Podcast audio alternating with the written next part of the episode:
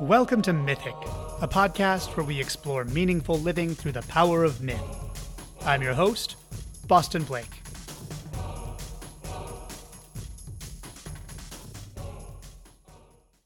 Hi there, and thank you for joining me for another episode of Mythic. I have an amazing guest today, but before we talk about the good doctor, I want to acknowledge that the podcast is coming back after a really long break. It has been months since my last episode. And here's the reason for it. Just over a year ago, I started a professional development training that required a lot more time and energy than I expected. And as a result, some of my favorite projects fell by the wayside including this podcast, and I am sorry. I apologize for my extended and unexpected absence. But before that happened, I recorded a lot of interviews. And during the unexpected hiatus, I heard from some listeners. And you told me that you wanted more storytelling, like in the first couple of episodes. So that's coming back soon. And to make sure that I can stay on a more consistent schedule, I've hired an editor to help me catch up on the backlog and move forward. If you'd like to help me keep them employed, you can visit mythicpodcast.com and hit the buy me a coffee button, and you can make a one time or ongoing contribution to the program. Okay, enough behind the scenes stuff. Let's get to today's discussion. Dr. Craig Chalquist is on the show today. Dr. Chalquist is a professor, author, and consultant. He's a depth psychologist who writes and teaches at the intersection of psyche, story, and imagination. What's great about Craig is he has one foot in the academy and another foot in the world, making him great to talk to about really deep, intricate, and complex topics. Craig is a former associate provost at Pacifica Graduate Institute and former full professor in the Department of East West Psychology at CIIS in San Francisco. He has designed and launched 40 psychology, philosophy, mythology, and ecotherapy courses for graduate students and undergraduates. His books include Ecotherapy, Healing with Nature in Mind, Counterpoint, and Myths Among Us When Timeless Tales Return to Life. And this year, he launched The Lorecast, a podcast to deepen into the stories that we live by. You'll find links for all of those in the show notes. And now, without further ado, here is Dr. Craig Chalquist.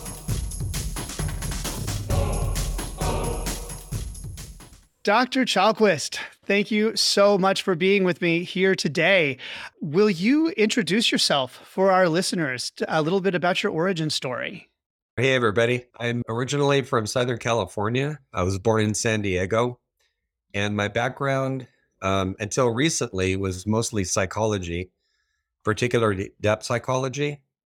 I practiced as a psychotherapist on and off for nine years before I became a full time educator and I'm a core faculty member as well as a student at the California Institute of Integral Studies, where I'm working on my second PhD, which is going to be in philosophy and religion.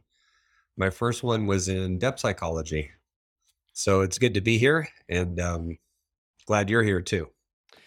And what specifically is depth psychology? How do you define it?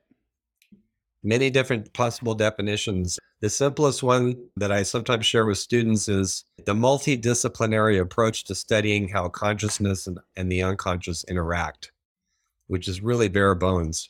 I'm actually studying this philosophically right now. One way of thinking about it is it's an elaboration of an ancient wisdom path that now takes the form of the psychology that looks into the depths below the surface of things like mood and behavior and conscious life to see what's going on underneath, not just personally, but collectively as well. That wisdom path I refer to is Hermeticism. A lot of Hermetic influences in depth psychology. Mm, fascinating. As soon as you said Hermeticism, th- this is where that link between psychology and mythology slip in so beautifully. How do you think Hermetics, Hermes, where do you think depth psychology and mythology overlap? Huge question. You know, there's a picture of Freud that I really like. Actually, not Freud, Freud's desk that's floating around on the internet somewhere. and it, it was taken by somebody who sat at Freud's desk in what's now the Freud Museum.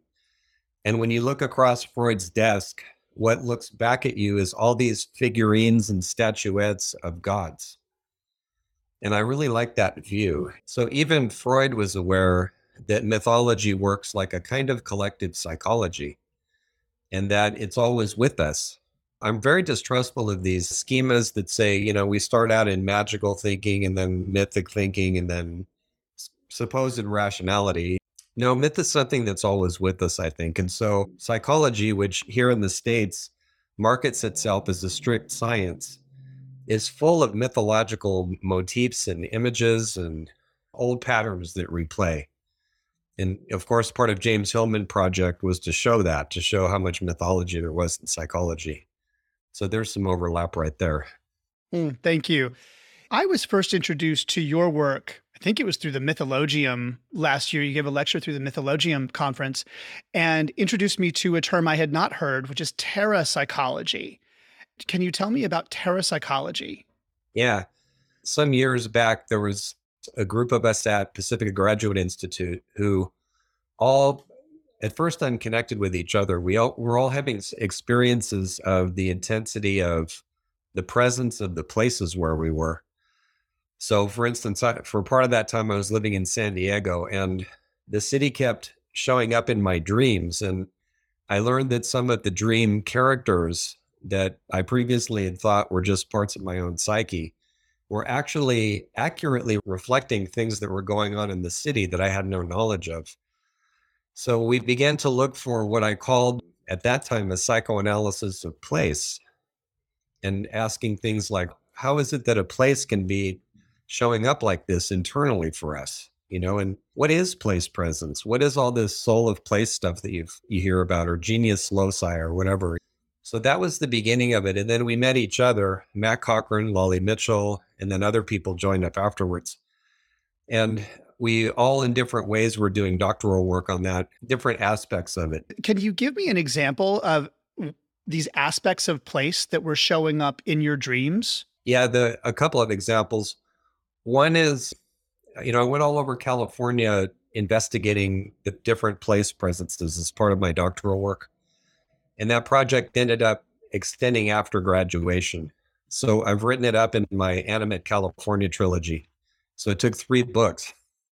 it could have been longer. And I often encountered that. So for instance, when I the first time I went to San Luis Obispo, I had never been up there. I had seen pictures of the freeway going through the town, but I'd never been there myself.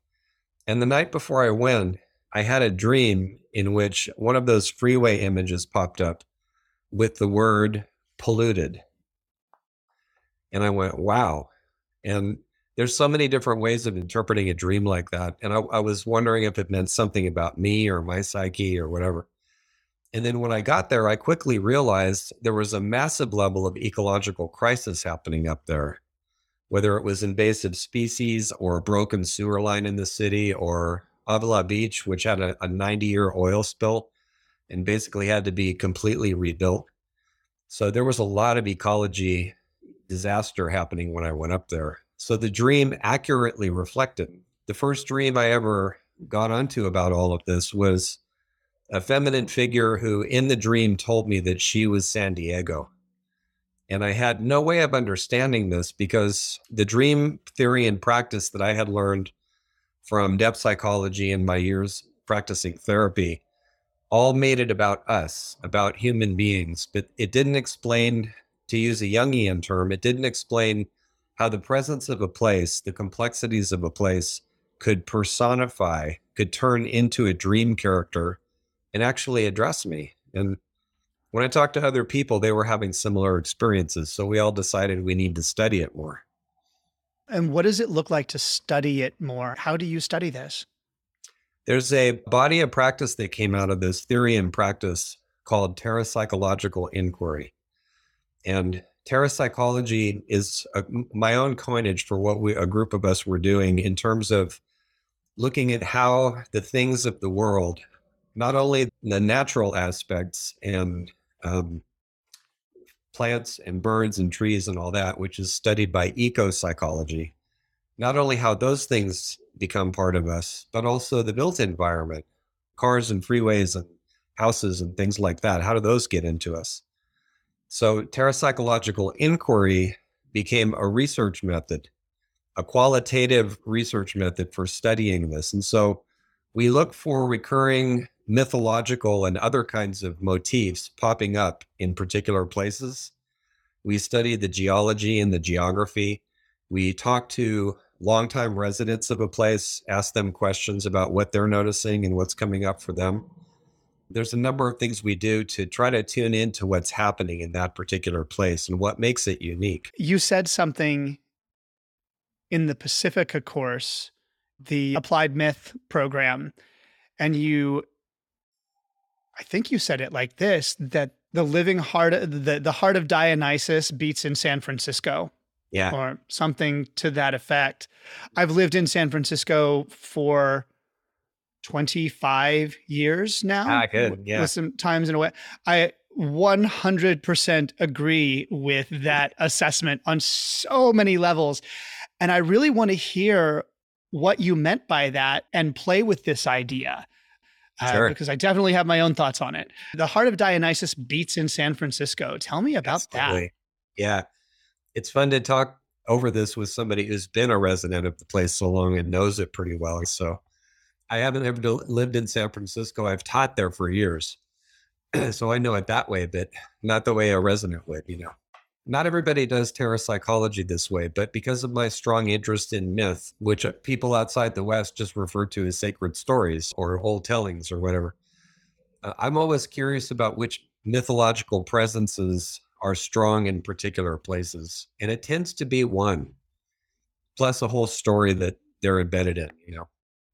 So when I first started working in San Francisco, I noticed that the place felt really intense and loud to me. And even then, I was starting to learn to think and perceive terrapsychologically. So I was looking for recurring motifs. And there was a day when I when I was pretty new to the city where I was riding the cable cars up and down the hills. I was started to read about the city and I was thinking about how a drunken city platter named Jasper O'Farrell, instead of running the roads on contour up the hills so the carriages of the time could actually reach the top, he just he designed that part of the city to, for the roads to go straight up the hill and nobody had any way of going up that that steep route except by walking. So mining skiffs were converted, they were brought up from underground and they were turned into what we now recognize as cable cars in order to meet that difficulty. So I noticed in myself that when I go up a steep hill and down and up a steep hill and down, the psychotherapist in me was like, this place is a mood swing. Okay, I hadn't thought about that as a geographic experience, but yes. Yeah. When I first got there, I was I was really moody. And after a while, my psyche adapted to it. As you know, there's always something going on there. There's big, showy street parades and all kinds of drama, right? Strong cultural life in the city, too. So that and the place as a queer haven, which is what one of my doctoral students did her dissertation on. Why is the city like that? Why is it that people are drawn here and feel safe here? You know, and so that and a number of other things got me thinking about Dionysus, the gender queer drama god of altered states. That was another thing I noticed too. I when I worked at CIIS for the first time, I would say about a quarter of my doctoral students were interested in psychedelics. And I remember being mystified. Why is everyone so into getting high in altered states? But then when I understood who was there, I went, oh, of course, of course, that's how it is. Also, Dionysus in Greek mythology is a figure that's Heraclitus told us is sometimes very close to Pluto or Hades, I should say, in Greek mythology. And in some tellings is Hades, right? So the presence of money in San Francisco and the plutocracy that rules the city politics, for one. There's that there, and a lot of underworld themes. When the fire and earthquake happened in 1906, a lot of people got buried under ground that now freeways were set up over. Um, the Golden Gate Bridge was supposed to be some version of Battleship Gray, and the primer coat went on and it was flame orange and they went well yeah that kind of works. So they left it that way. There was a group of people who um, were builders working on the bridge and they had at that time they had nets below it to catch people who fell off. So a number of them fell and would have been killed without those nets as they were building the bridge in the 30s. And so they all formed a drinking club. So there's Dionysus again, and it was called the Halfway to Hell Club. So it's pretty clear to me that Dionysus ruled San Francisco. I should mention too about the heart. There's an old Orphic story that when Dionysus was a child, some of the Titans, they're basically the giants of Greek mythology, they wanted to eat him. So they distracted him with shiny gadgets. In other words, a tech boom, you know. While he was playing with these toys, they set up a tripod with a big bowl that they cooked him in, and they dismembered him and they ate all of him except his heart. At which point, Zeus became aware of what was going on. So Zeus threw lightning that electrocuted the, the Titans. And there's various versions of how this happens, but basically Dionysus was regrown from the heart, which is why he's called twice born. You know, that theme of death rebirth is strong in the city. It's even on the city flag. The phoenix is the, the city symbol. Whenever I think of that song, I left my heart in San Francisco, I think about Dionysus being regrown. That's so good. It's so rich. and in recent decades, the thing that I'm aware of is Burning Man emerging yeah. from San Francisco, starting on the beach yeah. by the water, it being moved out to the desert as an annual cycle that is the Phoenix. It, it rises and falls away for one week a year. It's the third largest city in Nevada, and then it yeah. ceases to exist. Eh. and, and that this and that a huge percentage of those people come back to San Francisco. You also said something that that really caught my attention. The tech boom. I have this sense right now of San Francisco that we're in between chapters. Yeah. San Francisco natives talk about the city undergoing a complete transformation, 7-year cycles. Everything yeah. here happens in 7-year cycles. And there does seem to be some truth in that. There's been a merger of tech and you mentioned you know a lot of your students were interested in psychedelics so there's this interest in the psychedelic experience that is dionysian there's also the extreme there's so much mental illness mm. in san francisco there is the disintegrated you know what happens when you can't integrate the experience yeah. and I'm bouncing from topic to topic here, but one I wanted to bring in is the story of Emperor Norton. Do you know this story? Yeah, that's a great story. Yeah.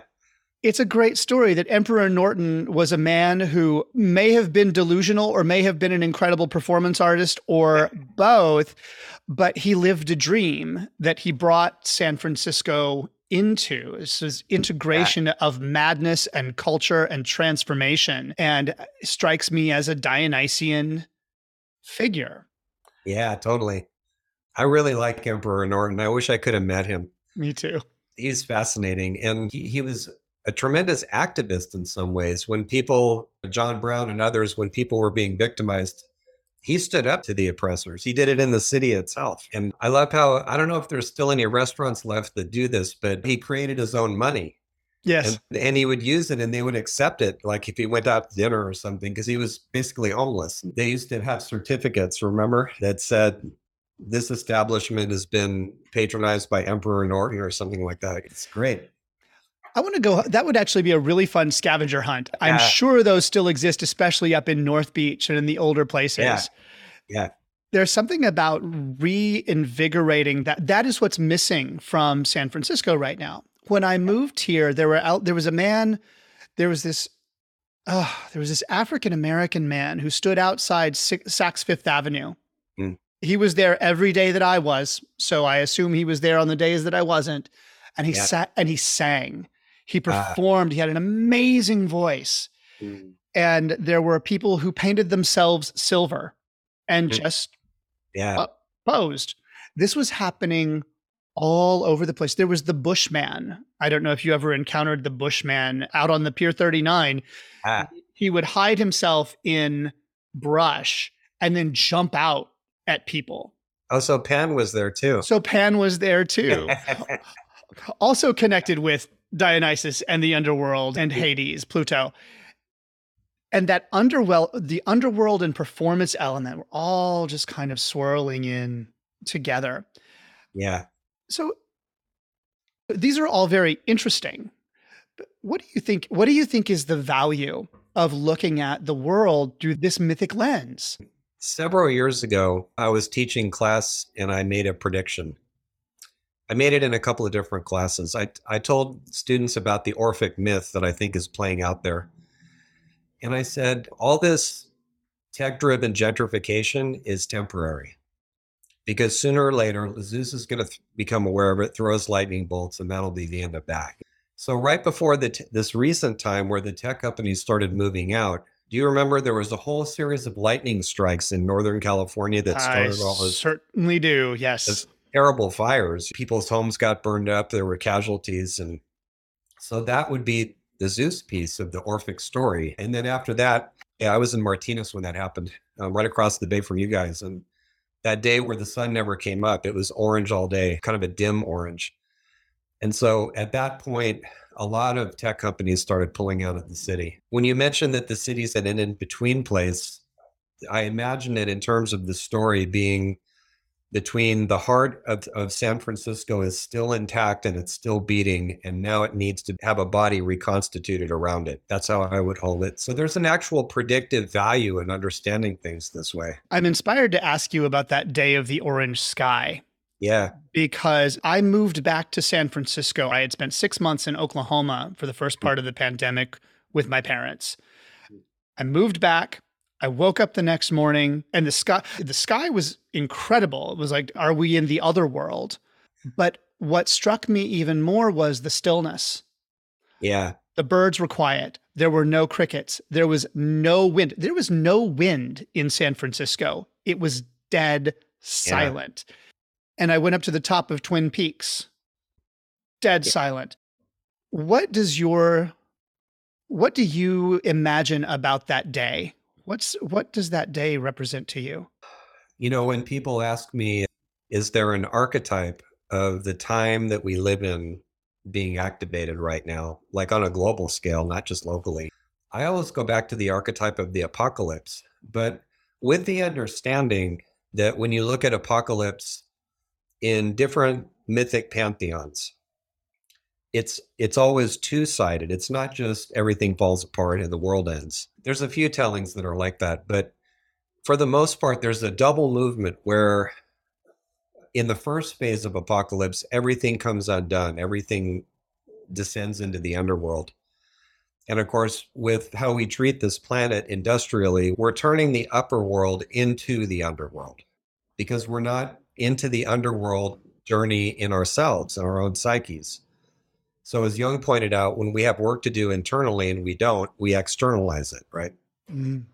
So instead of making all the descents, giving up old attitudes and even old institutions that don't serve us anymore, we hang on to them. And so then we do the underworld ride literally. But the second phase is when things rise. And I think about that when I looked at, went outside and I looked at the sky that day, I thought immediately about Ragnarok, Ragnarok, and how at, in the end of Norse mythology, the gods and the giants fight each other and all kinds of celestial stuff happens blood and orange color and all this other all these other horrible things. And then there's the, a universal destruction by fire brought about by surtur who's who's uh he swings his fiery sword and it all comes to an end. But then a new earth rises afterwards and new gods come onto the field so that's that's the other side of apocalypse the phoenix burns itself up but then it, it does so that it can rise again Mm. so that's the kind of thing I think about when I see all these apocalyptic happenings in the world. That we're in the descent phase, but what will the rise look like? How should we ride this descent? I think we should ride it together. I, I think we need to really strengthen our bonds with each other and with the natural world. I have a lot of faith in humans' ability to bear up under really catastrophic times, not just on large scales, but small too. But we always do it when we hold together with each other. I saw a very small example of this many years ago. I think it was 1989, but there was a big earthquake in Northridge. and it it pushed houses off their foundations and killed some people and it was a pretty big quake. I was living in nearby in forget the name of the town, but it'll come back to me in a second. Anyway, I was about 10 miles from the epicenter. And in my in the apartment complex I lived in, no power, no water. The local grocery store was looted within two hours of the earthquake. No food. The way the building was laid out, there was a, a central courtyard. And so a lot of us gathered to talk, and we didn't have any idea when emergency rescue people might come by or anything, or when the power would go back on. So one person said, You know, I'm a plumber and I can inspect people's pipes and let you know where that is. And somebody else said, I'm a construction manager. I can look over the integrity of the buildings. And this guy next to me said, I, I just bought a ton of steaks you know, and they're all in my freezer and they're going to rot if we don't eat them. So I think we should have a big barbecue. You know? So everybody pulled together. And then within a couple of days, the power was back on and the water and everything else. And everyone was closer than they had been before. Yep. Brings an interesting component into this, which is how humans bond under the pressures mm. of horrific circumstances. Yeah. And that at the end of the day, there's a there's an impulse to gather, an impulse to survive, and an impulse to commune yeah. uh, that we get distracted by or distracted from when life happens on a computer screen. Yeah. I see some of that too in the pandemic when people are you know all those beautiful voices from italy and other places palestine where people were singing together you know? That's that's the humanity i recognize it's so important to remember those things. And I do forget. I admit my optimism is waning in recent times. I'm also reminded that there are forces of light at work at the same time. There are these shadowy forces. I'd like to spend a little more time on what you said about the underworld coming into the above world, coming into the yeah. overworld. That that if we don't do the work on ourselves, if we don't make the descent and do our work and come back transformed, then we then it comes up with us. How yeah. does yeah, will you say a little more about that, please? Some years ago, back in my therapy days, I had a client who at first was really out of touch with her own sadness. She had gone through terrible losses and, and never really mourned anything. And during this one session, she said, I can't understand why there's so many sad people in my life. And it wasn't just that she was projecting, they were actually carrying some of that for her. So it was showing up outside because it wasn't being worked with and felt inside. So I think whole civilizations go through that where the current institutions, procedures, worldviews, we talk a lot about worldviews in the CIIS philosophy program and, and the values embedded in them when all of those are worn out, then we, we need to descend, meaning we need to get rid of them or, or transform them somehow. I was talking to my dad some years ago before he died, and he and I are politically miles apart, never, hardly ever talked politics at all. But we were watching the news together once, and he was cursing about the incompetence and gridlock of Congress. And surprisingly, he said, What do you think about all this? And I said, I can I don't understand how an institution and not just Congress, the whole apparatus, how an institution that was built in the 1700s for a much smaller group of people can possibly be up to the challenge of 21st century governance. I don't, that makes no sense to me. And he said, Well, what do you think we should do? And I said, Basically, keep the ideals and rebuild everything and and he actually agreed with me from the other side of the aisle mm. i think that when we when there's things that need to be rebuilt because they're worn out or they just need to be discarded when we hang on to them the decay multiplies. Mm, it's like rot. Yep. Mm-hmm. and that's what we're living in right now that i think we're in a pandemic because the world worldwide not just in the states the body politic is sick. The wrong people are in charge almost everywhere yeah, that absolutely speaks to some of my own feelings and observations about it. I've not really So far in the podcast, I've steered clear of any kind of specifics around politics, but I but I'm going to break that right now because I see people who are truly insane who've managed to be elected who are representative like it's not the person who's in there it's that they were elected to be there. And a crazy woman yeah. yelling through a mailbox is somebody's representative. That's right. And that that can even happen. That election can even happen tells us that it is broken at a really fundamental level and that the rot has been spreading. And the more i think about it i don't see a way to stop the spread. It seems like it has to collapse because the rot is gaining power and you know, this whole concept of alternative facts ever since those two words were uttered yeah. it like that has just metastasized yeah. And that has me thinking about other archetypes in play. You know, Dionysus has a trickster a- aspect. Hermes is probably ruling the day right now a world of half truths and I- immediate communication and money. And it just seems like you've got a liar on the throne. How do you imagine we find our individual roles in this drama as it unfolds? I always uh, suggest to my students to try um, listening through dreams and through personal reactions and things like that, imagination, to, to get a sense of what the world wants from you. How is the world itself calling out to us? You know, another example of the usefulness of a mythic education. Before Trump was elected, regardless of what anybody listening to this thinks of him, whether they like him or don't or whatever, there's a mythic background to power plays of all kinds, including elections. And there's a Shoshone story about Coyote, who's a trickster, that he wanted to steal the fire from the desert people because he wasn't getting any attention. So he put on a wig.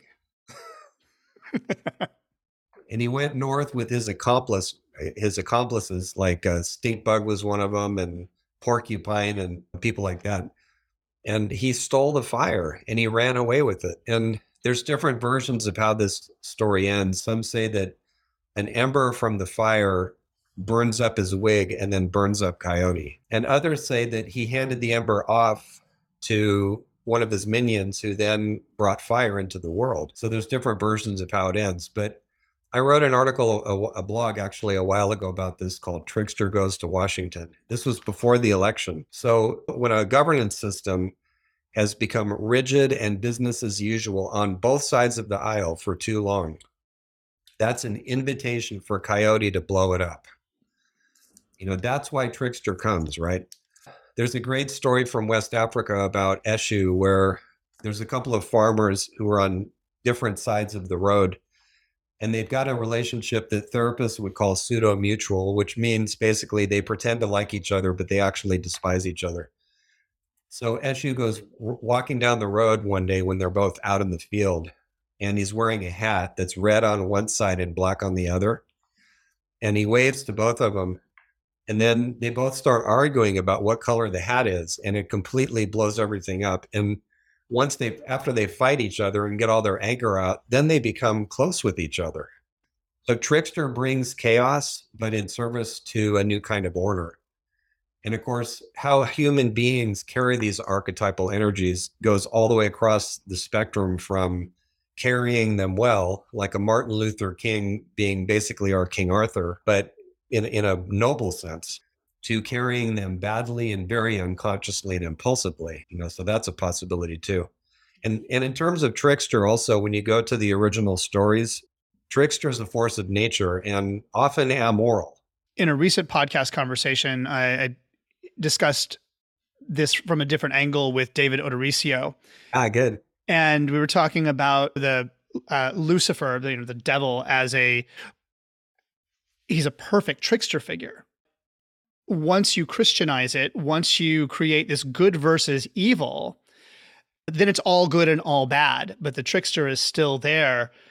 and w- consciousness waiting to happen, being able to see it once again and and the absurdity of it, the I'm right and you're wrong. There's also an argument to be made. This is the the recent Loki TV series positioning Trickster as free will. Like Yeah. that free will is chaotic and that there's not necessarily order to it and that these things are in in balance or in struggle. Yeah. Yeah. What are you working on now? So I'm looking into the possibility of Hermeticism being reborn. The phoenix has been flying around after me most of my life, so I'm very fond of that particular energy and familiar with it. And it occurred to me, um, I don't know, three or four years ago that Hermeticism, also known as the Way of Hermes, which starts in Egypt with ancient roots, though, way back in Egyptian religion. It's a wisdom path that puts magic first in some ways, not magic with a K or magic literal, but living with what we might call enchantment. And it hugely influenced Jung. He even had a kind of hermetic ring that he wore, but it's in his thought too. And alchemy's technical hermeticism, Jung was on to Gnosticism, which is a related branch way early, before his career really got fully started in some ways. So Hermeticism has shown up again and again on the world stage. Just one example of many. Copernicus got the idea of the sun in the center from reading the Corpus Hermeticum. And he admitted it in a letter. He said, Where else would it be? The Hermetics tell us it's there, you know. So huge influence. So I'm interested in the possibility of that wisdom path being updated in all sorts of ways. It's originally it's an earth honoring, cosmos honoring path.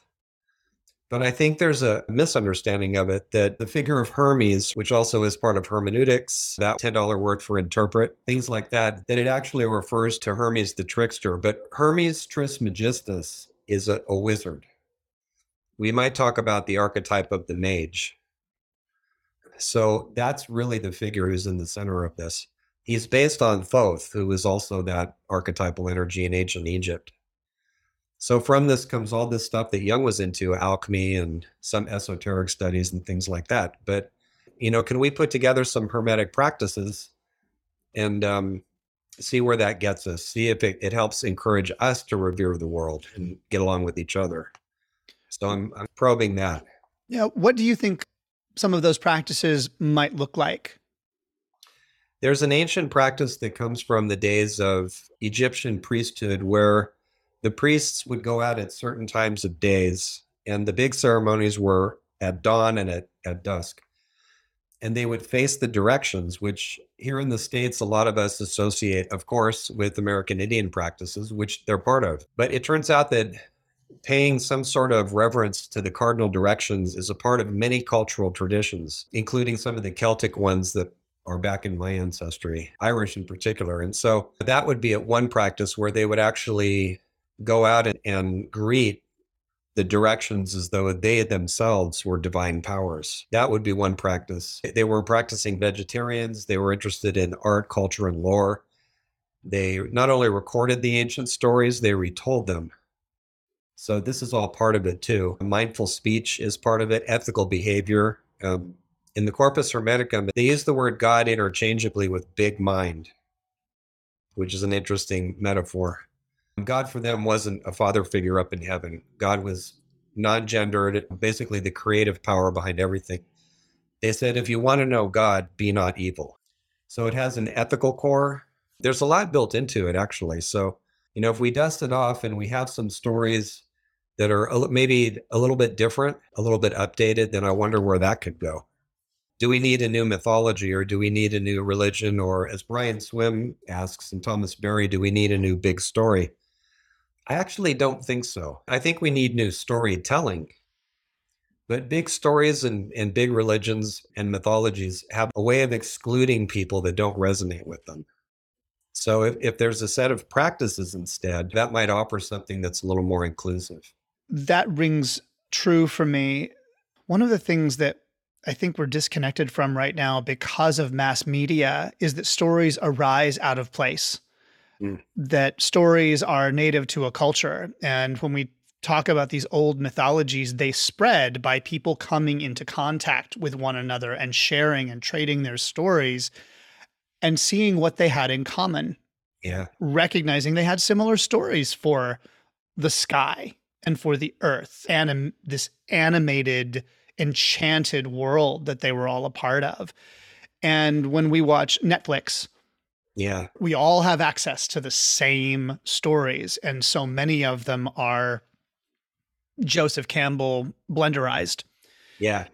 So, this idea of a set of practices that then people can do, stories emerge also out of behavior. And so I can really see also just the embodiment component to bring yeah. stories alive in the body, pulling this all the way back to Burning Man. It's an embodied ritual and as my friend Melanie says, trying to describe Burning Man to somebody who's never been there is like drawing a picture of a snowflake and expecting them to understand downhill skiing. Yeah.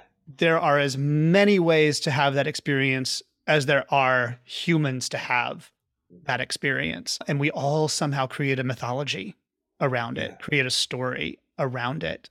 Is there anything that you want to bring into this conversation before we transition out? One thing you mentioned Campbell, and one of my favorite books by him actually is Creative Mythology. And it doesn't get enough billing. His hero stuff gets all the billing because Hollywood likes it. It's formulaic, the way they use it anyway. But in creative mythology, he says we're all bearers of new kinds of myth. And the creative people among us, the artists, the performing artists, everybody along those lines, the the great figures of literature, and just us writing in a journal in some ways, I would add, we're all working on our own mythological stories in some ways. They don't have the status of institutionalized myth that's been handed down over the centuries, but we're all potential myth makers according to his way of holding it, you know. Recently started playing with virtual reality just to see how I would my psyche would respond to it. And you could actually go into places where there's a fire in front of you and you're out in the woods. And so when you have the the virtual reality set on wherever you turn your head, you see forest and there's forest sounds and there's owls flying by and stuff like that. And there's other seats like a log over here and a camp chair over there. So you can meet in those places, which I think would be fun. But what I noticed was it made me long for a real campfire. Wow. Yes. But we can do both. We can meet all the way across the world in a virtual campfire that isn't as cool as a real one, but at least we can meet there and talk and tell stories. And then when we're in person, we can do it the right way. Oh, that is so delicious. I hadn't thought about that potential of VR. Uh, which which headset are you using? Oculus 2. Okay. There's another program, I forget the names, but you can go to you can go into Earth orbit and sit outside one arm of a space station where again there's a circle of chairs. And so in front of you is the moon, but huge. And then there's shuttles flying by every now and then, and there's stars all around you. And then probably a third of your visual field is Earth turning. And it gives you a little bit of a sense of what it must be like to be up there. Not nearly as, again, not nearly as good as actually doing it, but it gives Earthrise, which Campbell wrote about, a different meaning. In some ways, and you can see the shadow side of this, there's a lot of them actually, a lot of shadow sides. It's it's a virtualization of the imagination for one thing. It flattens everything. Mm-hmm. But it does give you at least a taste of wonder I think, if you're open to it. The the potential of doing it as a communal experience, I can see it being a, a way to unplug as an individual of retreat, but to go and have a campfire conversation in Earth's orbit. I can see that having some really interesting effects on the storytelling that might yeah. emerge, the conversations that could happen. That is not to be discounted. yeah. It could be a training device for imagination um, mm-hmm. If it's used properly, there's always that. I've gone into other places that are just horrible online where there's no, eh, they're not regulated. And Facebook, otherwise known as Meta, now just opened it up for every adult on earth who has a headset. So I, I can imagine the really abusive, low level, awful conversations that are going on between avatars right now because I've been in some of them. Mm-hmm. where the people just come up and insult you for no reason. They don't even know who you are. So there's all that yucky shadow stuff as well. But if, if it's used right, then it can be a, an invitation to a different kind of storytelling. I've I deleted my all of my meta accounts recently. I just couldn't anymore. Yeah. And I guess I'm waiting for the next I'm waiting for the one that's not quite so yeah. meta. If it, you know what we need is metaphor. Meta is dismembered, right? It's a it's a psychic dismemberment. and we need metaphor, the whole thing. Put it together. Yep. So if people want to follow your work, how can they get a hold of you? The best way is through my website, which recently got redesigned. So it's it's, it's beautiful. My last, uh, thank you. It's my last name.com. So chalquist.com. There's a newsletter people can sign up for. I send out something monthly about what I'm up to and events that are coming and things like that. But that's probably the best way. I will link to that in the show notes, of course. Craig, thank you so much again for your generosity, your time, your bringing all of your wisdom and experience to to Mythic. I look forward to more conversations with you in the future. Any parting words? No, just thanks for this opportunity and um, for the great conversation and I hope that whoever watches this will be inspired to have their own conversations about things that matter and things that are deep.